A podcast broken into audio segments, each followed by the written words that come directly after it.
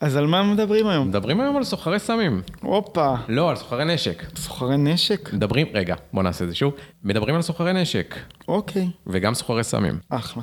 אתה רוצה לשמוע על הפעם ההיא שארצות הברית מכרה לנו ואז מכרנו לאיראן? כן. יאללה, אנחנו מתחילים.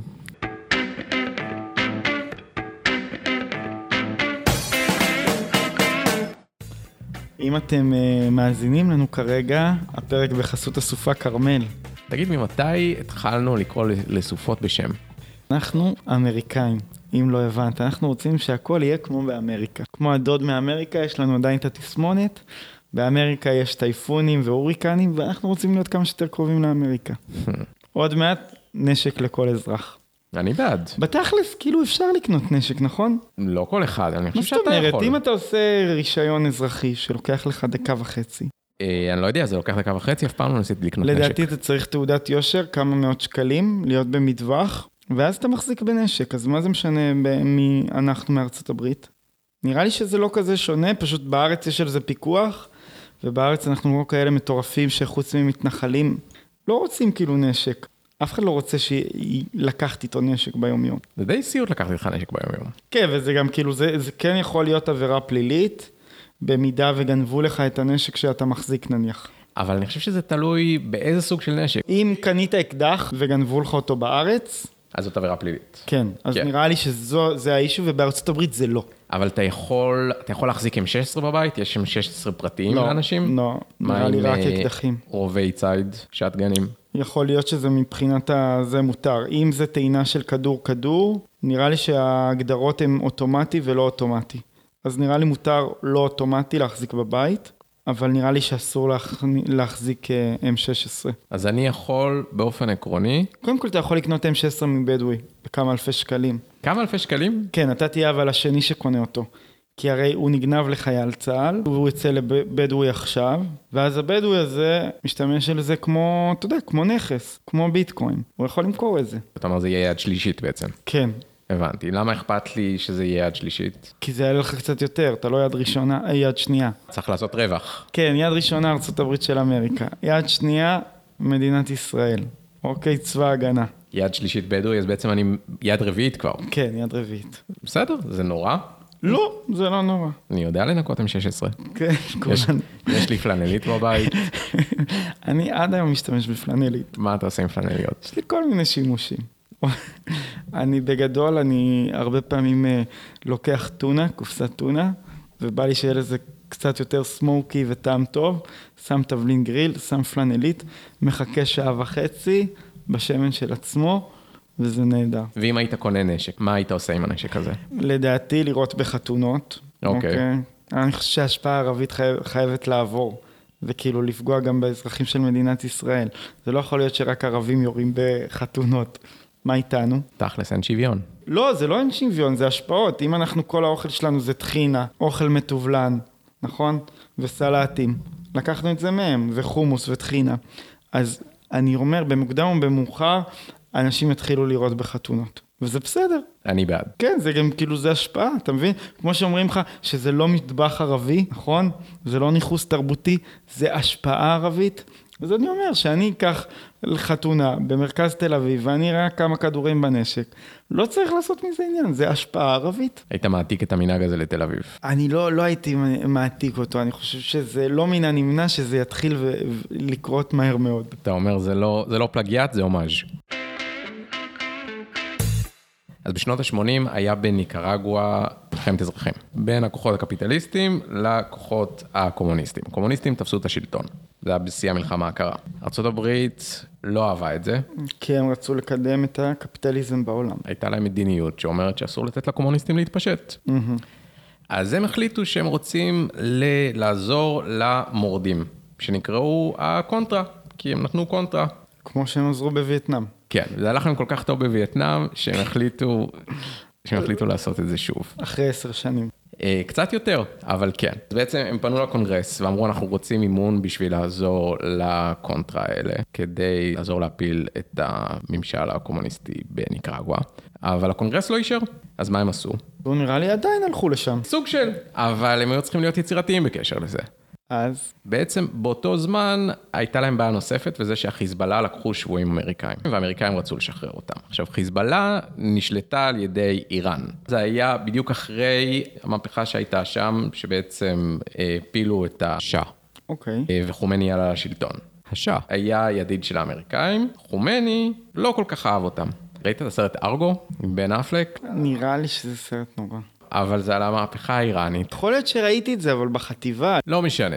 הוא בעצם מתעסק בסרט הזה אחרי המהפכה האיראנית, שהאיראנים החליטו שהם מנתקים את כל הקשרים שלהם עם ארצות הברית, ובעצם לקחו כבני ערובה אנשים שהיו בשגרירות האיראנית, אלה לא הבני ערובה שאנחנו מדברים עליהם שקשורים כמה שנים מאוחר יותר, אה, כי בעצם הצליחו לחלץ אותם, על זה מדבר הסרט ארגו. אבל אנחנו בניקרגואה בכלל. בעצם האמריקאים, הם רצו לממן את המורדים, את הקונטרות, את המורדים בניקרגואה, אבל לא היה להם איך לממן את זה, כי הקונגרס לא אישר את זה. אז מה הם עשו? הם החליטו למכור נשק לאיראן. עכשיו, בגלל שהייתה את המהפכה הזאת כמה שנים מוקדם יותר, הם לא יכלו לעשות את זה. אה, כי בעצם, איך איראן קשורה לניקרגואה? כדי לממן את המורדים מניקרגואה, ארה"ב החליטו שהם ימכרו נשק לאיראן. אה, ובעצם הרווחים שהם יעשו, הם לא ירשמו אותם, והם יעבירו אותם למורדים בניקרגואה. הבנתי. אוקיי. עכשיו, הבעיה הייתה זה שהם לא יכולים למכור נשק לאיראן, משתי סיבות. קודם כל, כי היה אמברגו על נשק מאיראן שהם הטילו בעצמם אחרי שהאיראנים תקפו את השגרירות האיראנית, שכמו שאתה יודע, לתקוף שגר- שגרירות זה כמו לתקוף את המדינה עצמה. נכון. אה, כי זה שטח אחד של ארצות לאחד. הברית, אחד לאחד. אז בעצם רשמית הם לא יכלו למכור נשק לאיראן. והבעיה השנייה זה שבעצם באותה זמן התחוללה מלחמת איראן-עיראק. שמעת על המלחמה הזאת? לא. זאת המלחמה הארוכה ביותר במאה ה-20, היא נמשכה שמונה שנים, מ-1980 עד 1988. וואו. אה, זאת הייתה כנראה מלחמה ברוטלית בטירוף, זה היה סוג של מלחמת, אה, כמו ב- במלחמת העולם הראשונה, שהיה להם את החפירות, אז זה היה סוג של משהו כזה, כי זה ערבים עניים מול ערבים עניים, לאף אחד אין כסף. הסיבה השנייה שהיא לא יכלה לעזור לאיראן רשמית, זה כי טכנית היא עמדה מאחורי עיראק. הבנתי. ככה סדאם חוסיין הרוויח את הכוח שלו בעצם. והיא והיא עמדה מאחוריה כי היה לה אינטרס כלכלי לנפט, גם כי היה לה אינטרס כלכלי לנפט. שמחיר החבית יהיה X נניח. זה לא ברמת מחיר החבית, זה בקשרים דיפלומטיים שנותנים לך גישה למשאבים. כן, אבל אם אה, ארצות הברית היא הכלכלה אה, היצרנית באותם שנים, אחת הגדולות בעולם, והיא צריכה, כדי שהמפעלים ימשיכו לעבוד, היא צריכה שיהיה להם אנרגיה. נכון. והאנרגיה הזאת היא מאוד מאוד קשורה לדלק. אין ספק. בגלל זה עיראק היא בעלת ברית חשובה, בגלל זה גם איראן הייתה בעלת ברית חשובה, ובגלל זה זה כל כך כאב כשהאיראנים זרקו את האמריקאים מכל המדרגות. הבנתי. קיצור, הם רצו לשחרר את השבויים, את השבויים של חיזבאללה, שבעצם קשורים לאיראן, והדרך לעשות את זה הייתה לנהל משא ומתן, שבמסגרתו מכרו אלפי טילי נ"ט ונ"מ לאיראן.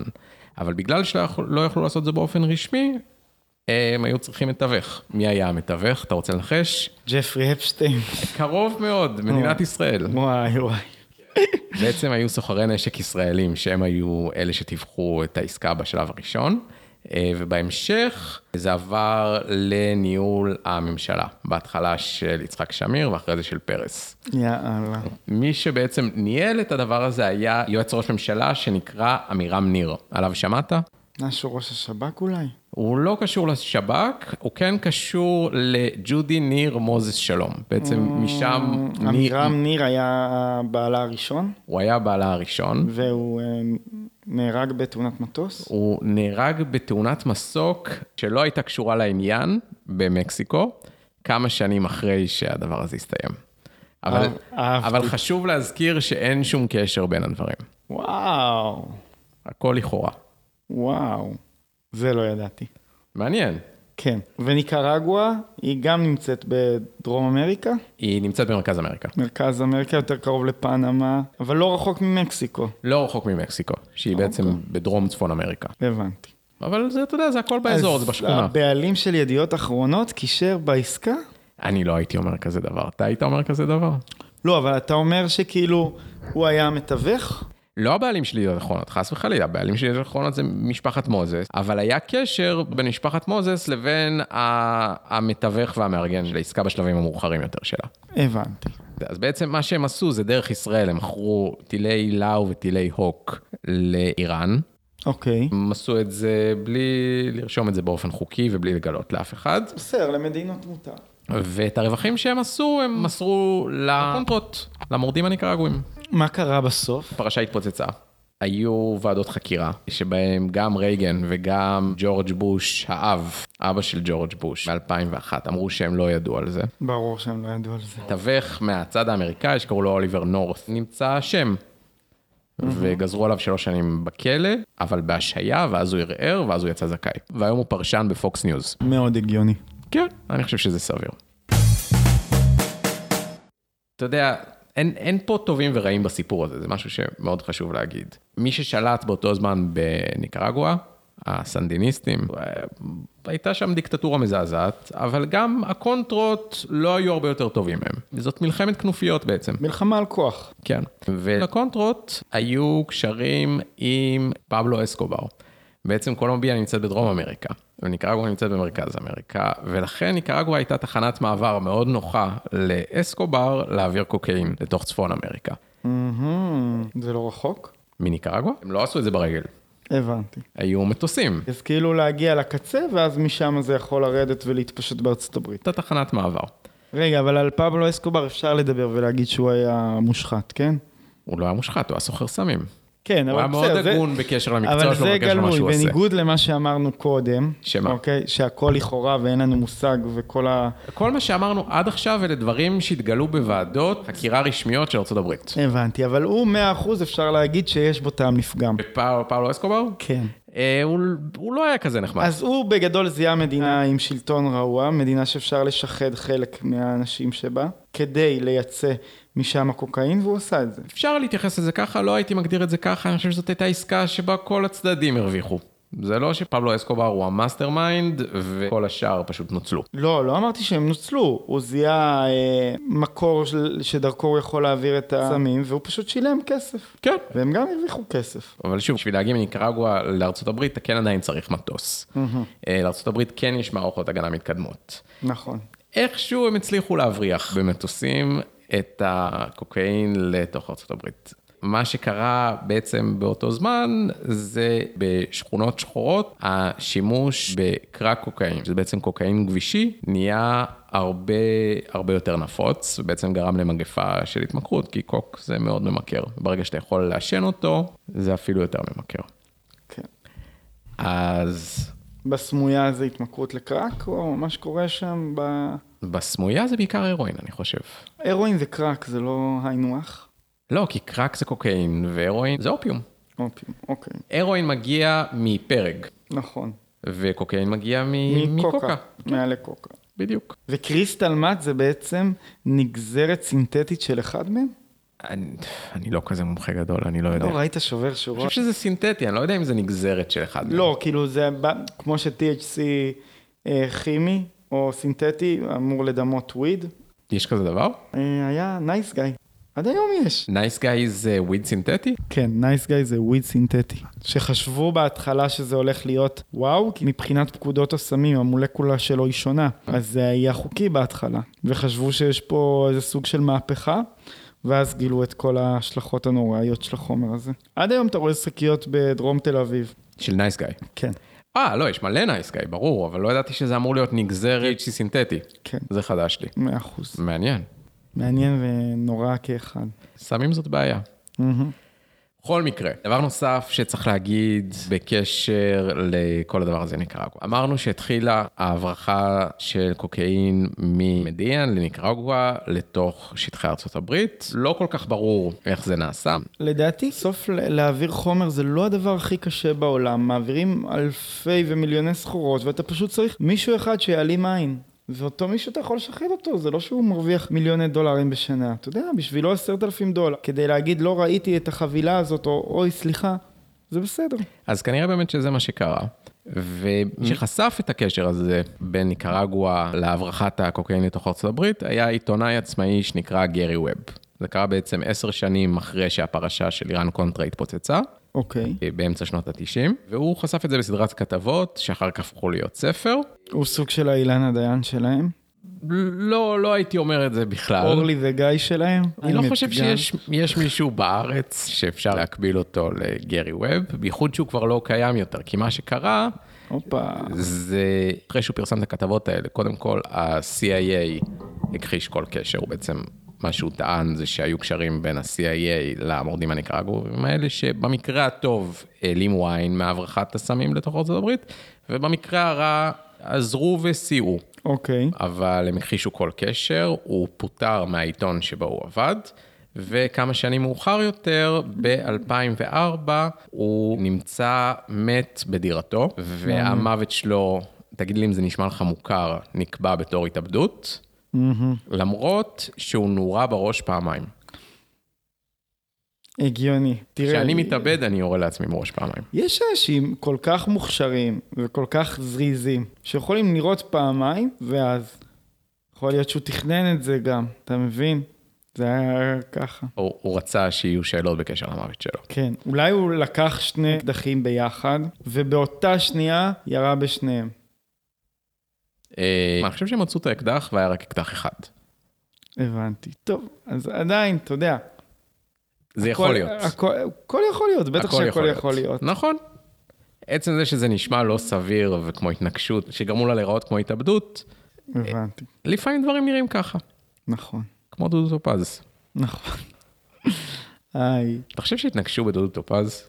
לא, אני חושב שמאה אחוז הוא רצה להתאבד. מה עוד יש לך בחיים אתה לא יכול להגיד? פרסומות. לא, תשמע, הוא היה על גג העולם, אה, הוא היה כאילו על קוק איזה עשר שנים, ואז הוא היה כלום ושום דבר. כנראה האישיות שלו לא הייתה משהו, ולא רצו לעבוד איתו יותר. וזהו, הוא חווה דאון מאוד רציני, עד שהוא עשה דברים, ואז הוא אמר, טוב, אני כבר שרוף בעולם הזה, אני אתאבד. כן. נראה לי זה כרוניקה ידועה מראש של אנשים מאוד מצליחים, ואז לא מצליחים בכלל. מהמם. בכל מקרה, אני רוצה לקשור סיפור נוסף לעניין הזה, שהוא קשור ולא קשור.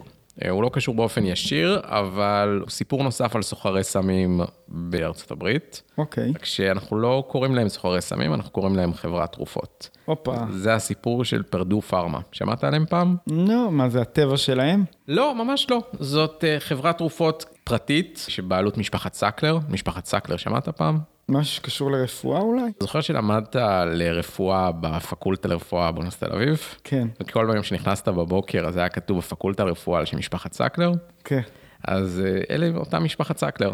הופה. והם בעצם, פחות או יותר באותו זמן שגרי ווב פרסם את הכתבות שלו בקשר להברחות של הקוקאין לתוך ארצות הברית, משפחת סקלר התחילה לשווק תרופה חדשה שנקרא אוקסיקונטין. מה זה אוקסיקונטין? אוקסיקונטין זה גזרת של אופיום, תרופה אופיאטית. אוקיי. מה שהיה מיוחד באוקסיקונטין זה שהייתה לו השהיה מעוכבת. אה, מה שזה אומר זה שבמקום שאתה, כמו שאתה, אתה יודע, כשאתה מזריק הרואין, אתה זוכר שהזרקת הרואין? אה, קרה. פעם, לא, פעמיים. היה פשוט אה, פעם אחת בפורים עשינו, כאילו כולנו התחפשנו לקאסט של הסרט טריינספוטינג, וממש נכנסנו לדמות, וגם הזרקנו הרואין ותינוק מת. אוי, כן. תינוק של מי? של אחד המשתתפים, אני לא מכיר אותו, הייתי מחופש, אני לא זוכר אם זה היה.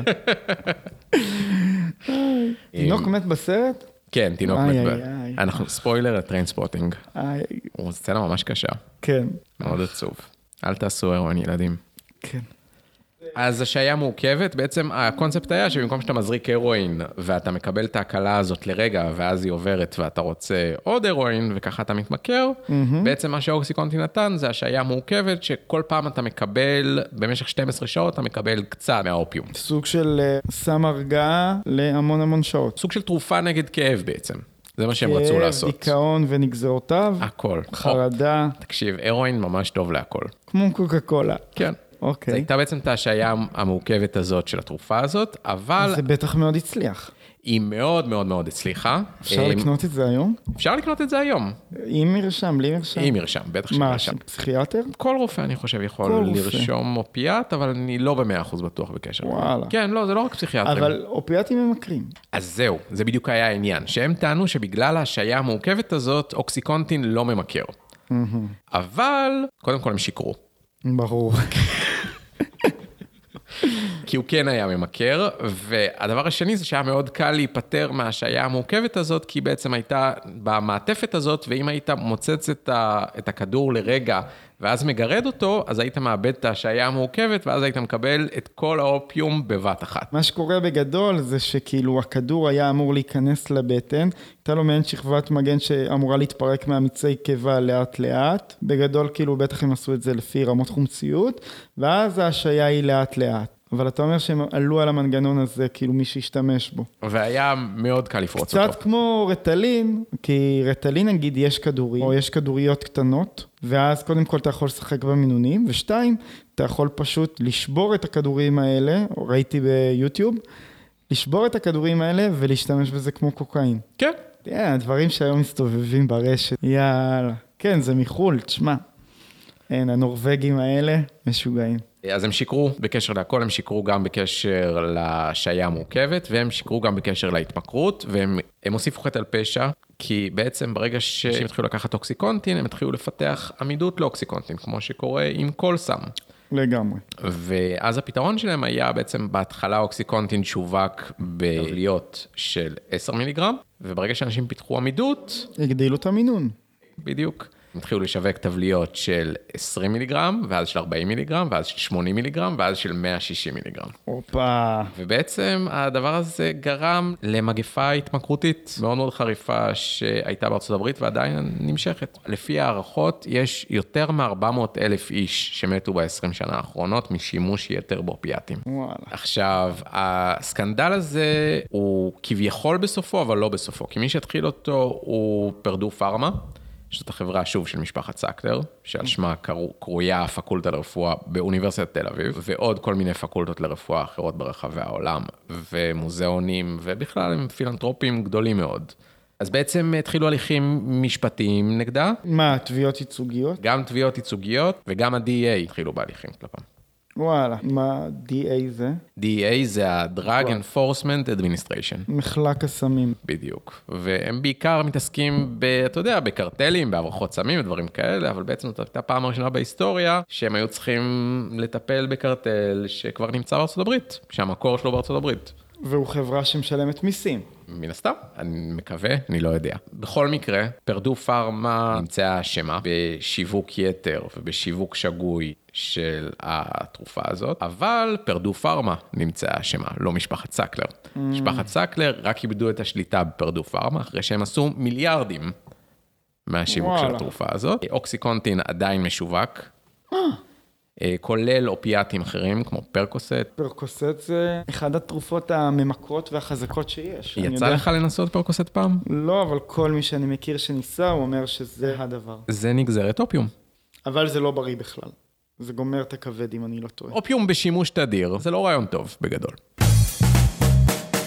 אז זה מה שקורה בארצות הברית. בישראל אולי עניין אותך לשמוע, לא מצאתי יותר מדי מידע על זה, חוץ מכתבה בכאן 11 מ-2018, שלפי הנתונים שהם מציגים, יש יותר ממיליון משתמשי אופיאטים בישראל. הופה.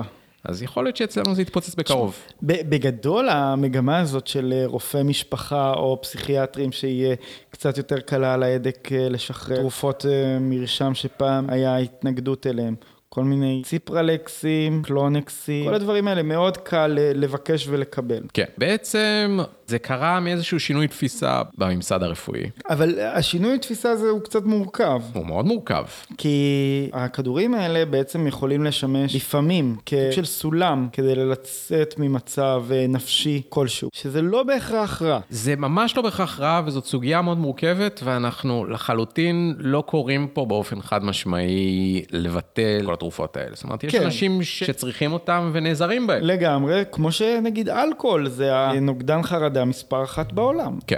בהודו זה דבר מעניין שמתייחסים לאלכוהול כמו שמתייחסים אולי קצת לסמים בארץ או להימורים בארץ ושמה אם אתה רוצה לקנות אלכוהול ברוב המדינות יש אה, ליקר סטור שפתוחה משעות מסוימות עד שעות מסוימות והיא נמצאת כזה באיזה קצה של פינה והכל נרשם והכל נקנה ורק לה מורשה למכור את זה בעיירה. אי אפשר לקנות אלכוהול בכל מקום שאתה רוצה וזה לא בפרהסיה בכללי. כן. וזה מעניין, תפיסות התרבותיות והחברתיות שיש לנו לגבי דברים שאנחנו מכניסים לגוף. של מה מותר ומה אסור. כן. אם קיבלתי את זה ממרשם רופא, אז זה כנראה טוב יותר, או זה מותר כן. יותר, או זה לגיטימי יותר. אם זה יקר או זול, כן, אבל בעצם משפחת סקלר הזאת היא אולי אז היום מה הם עושים? ארגון הסמים הגדול ביותר מה בהיסטוריה. הם עושים היום?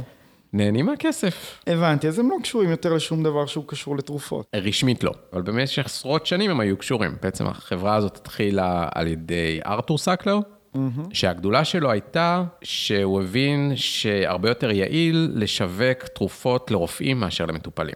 הופה, כי הם בעצם... גורם סמכות.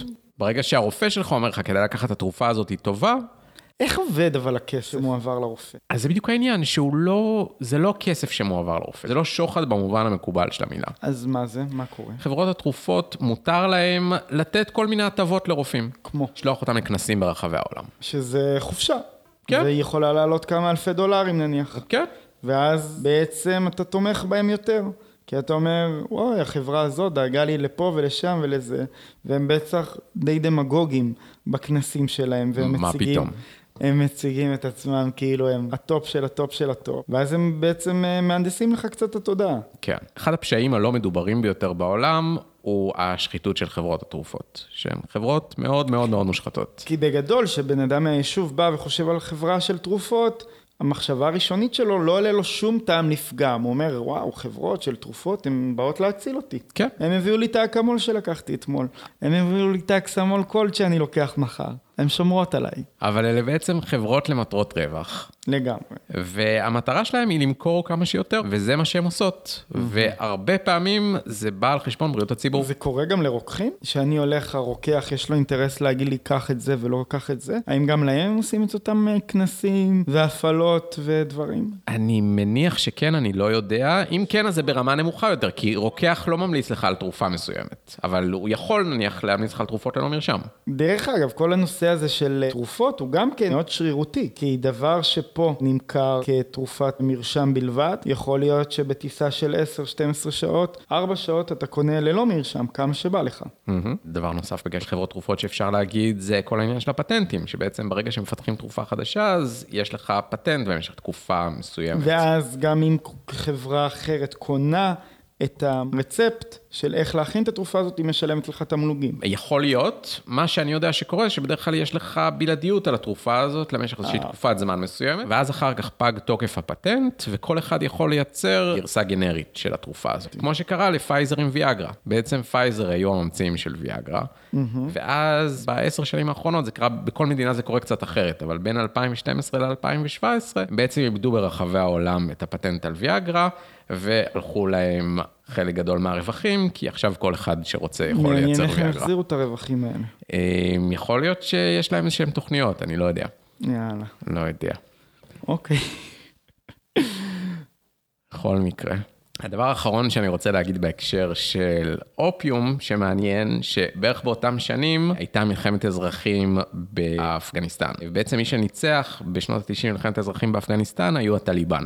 עכשיו, מה שמיוחד באפגניסטן זה שיש לה הרבה מאוד משאבי טבע. ושטחים. ויש בה את התנאים הטובים ביותר בעולם לגידול פרק. גילוי נאות, אני מאוד אוהב עוגות פרק. מאוד טעים. אוזני המן, אוזני המן. אז יש שם את התנאים הטובים ביותר בעולם לגדל פרג, אבל כולם יודעים שמפרג מכינים אופיום. נכון. והטליבן, תגיד להם מה שאתה רוצה, הם מוסלמים אדוקים, ומוסלמים אדוקים הם לא נגד עושים סמים. לא. לא עושים סמים. לא אלכוהול, לא סמים. שום דבר. שום, שום אה, שינוי מצב תודעה חוץ מלרצוח בן אדם אחר. זה הדבר היחיד. כן. אתה אמרת את זה. בכל מקרה, הטליבן התחילו לשרוף שדות פרג. אוקיי. אה, בעצם ייצוא האופיום מאפגניסטן לכל רחבי העולם. לשרוף? למה שהם ישרפו את זה? זה לא המקור ההכנסה שלהם? לא, היה אופיום בר שם? אני לא הבנתי את הסיפור. לא, יש חקלאות אופיום. אוקיי. חקלאות אופיום. אז אתה אומר, ממוסדת. פתאום הם התחילו לשרוף את זה? הם לא פתאום התחילו לשרוף את זה. הם נגד שימוש באופיום ובהרואין. הבנתי. אז הם אמרו, הדרך ל... למגר את התופעה. למג... הדרך למגר את התופעה, בדיוק, היא לשרוף את השדות. אוקיי. ואז כמה שנים אחר כך היה את הפיגוע במגדלי אטומים. Mm. וארצות הברית החליטה להיכנס לאפגניסטן ולהילחם בטליבן. הופה. ותופתע לדעת שאחרי 2001, ייצור הפרק וייצור האופיום גדל וגדל אה, כל שנה, עד שהגיע לשיא ב-2020.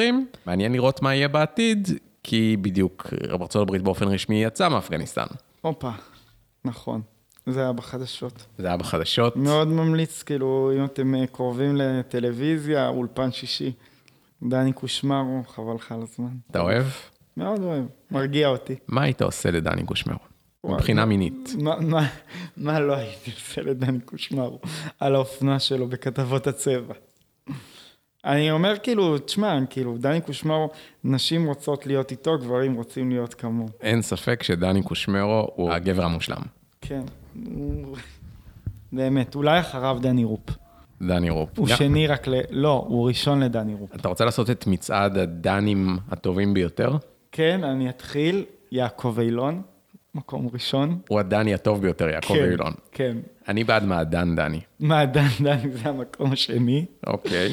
ואז יש לנו את דני קושמרו, את דני רופ.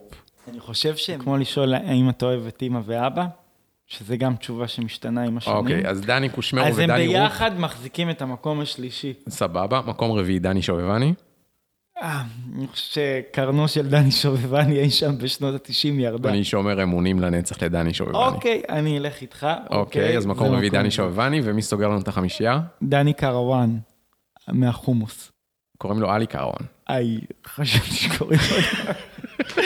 אז עדיין, בוא נקרא לו דני קרוואן. יש בן אבל, אחד המלצרים באבו חסן קוראים לו דני קרואן, אני בטוח שזה נכון. אז דני קרוון משבטי ישראל אה, 16, הוא- הוא הדני החמישי, ואתה יודע, יש כל מיני דנים שיכולים לי- לפרוץ לפסגה. אין ספק, הרשימה הזאת היא דינמית, ואנחנו, אני חושב שאנחנו עכשיו כל שבוע צריכים לעשות את רשימת הדנים. כן, ויצא מהטופ חמש זה רוני דניאל. כן, אוקיי, שזה... אפשר, אולי השם רוחו שלו זה של לא- רוני דניאל. כן, לא, השם שלו זה לא דני, אבל כן יש בשם דניאל, אז זה דני וזה. מי, איזה עוד דניאלים לא נכנסו לרשימת ה... איזה עוד דני יש? תן לי לחשוב, ממדורת השבט שלנו. לא, לא מכיר עוד דני. טוב. המלצת תוכן לסיום? אתה יודע שיש לי המלצת תוכן, אה, זה נקרא אה, How to של ג'ו ווילסון. מה אתה עושה? אתה עושה המלצת תוכן אמיתית? כן. וואו. המלצת תוכן אמיתית. מה, How אנחנו- to- זה How דורקן to פה. של- How- How to של ג'ו ווילסון, סדרה מאוד מאוד קלילה, שאיכשהו HBO קנו. מאוד הייתי קורא לזה אפילו 80's, 90's, באיך שזה מועבר ומונגש. בגדול, מה שהבחור הזה עושה, הוא מדבר על נושאים די דבילים, כמו איך להתחלק בחשבון. איך לדעת קצת יותר על היין שאתה טועם, איך להתחמק מפיגומים בניו יורק, כל מיני דברים כאלה, ומה שהוא עושה זה שהוא מסביר איזה 25 דקות איך לעשות את זה, איך נגיד להתחלק בחשבון במסעדה, זו דוגמה יותר פשוטה להסביר, אבל בדרך שהוא מדבר, הוא מראה מלא מלא סרטונים קצרים מחיי היומיום בניו יורק, וזה מאוד מועבר בתקשורת חזותית קלילה ומצחיקה. אז אם אתם רוצים לדעת איך להתחמק מפיגומים בניו יורק, כן. הולכים לערוץ היוטיוב, לא, תרשמו How to ג'ון ווילסון, ויש את זה ביוטיוב, וכבר ה-HBO קנו את זה, ויש את זה בטח גם בערוצי טלוויזיה כאלה ואחרים. מדהים. המלצת התוכן שלי היא לצאת החוצה, תעשו טיול, כמו דוקטור סוס, אם יוצאים, מגיעים למקומות מופלאים. אין ספק. או שפשוט קונים ביאלו, סנדוויץ'. עד כאן להפעם, תחזרו אלינו בשבוע הבא. וחשוב להבהיר שהכל היה לכאורה, חוץ מהחלק על הדנים. זה חלק שבאמת חשבנו עליו. ואם דני קושמרו, אם אתה שומע אותנו במקרה, אתה מוזמן לשלוח לנו משהו. טוב, יאללה ביי. ביי ביי.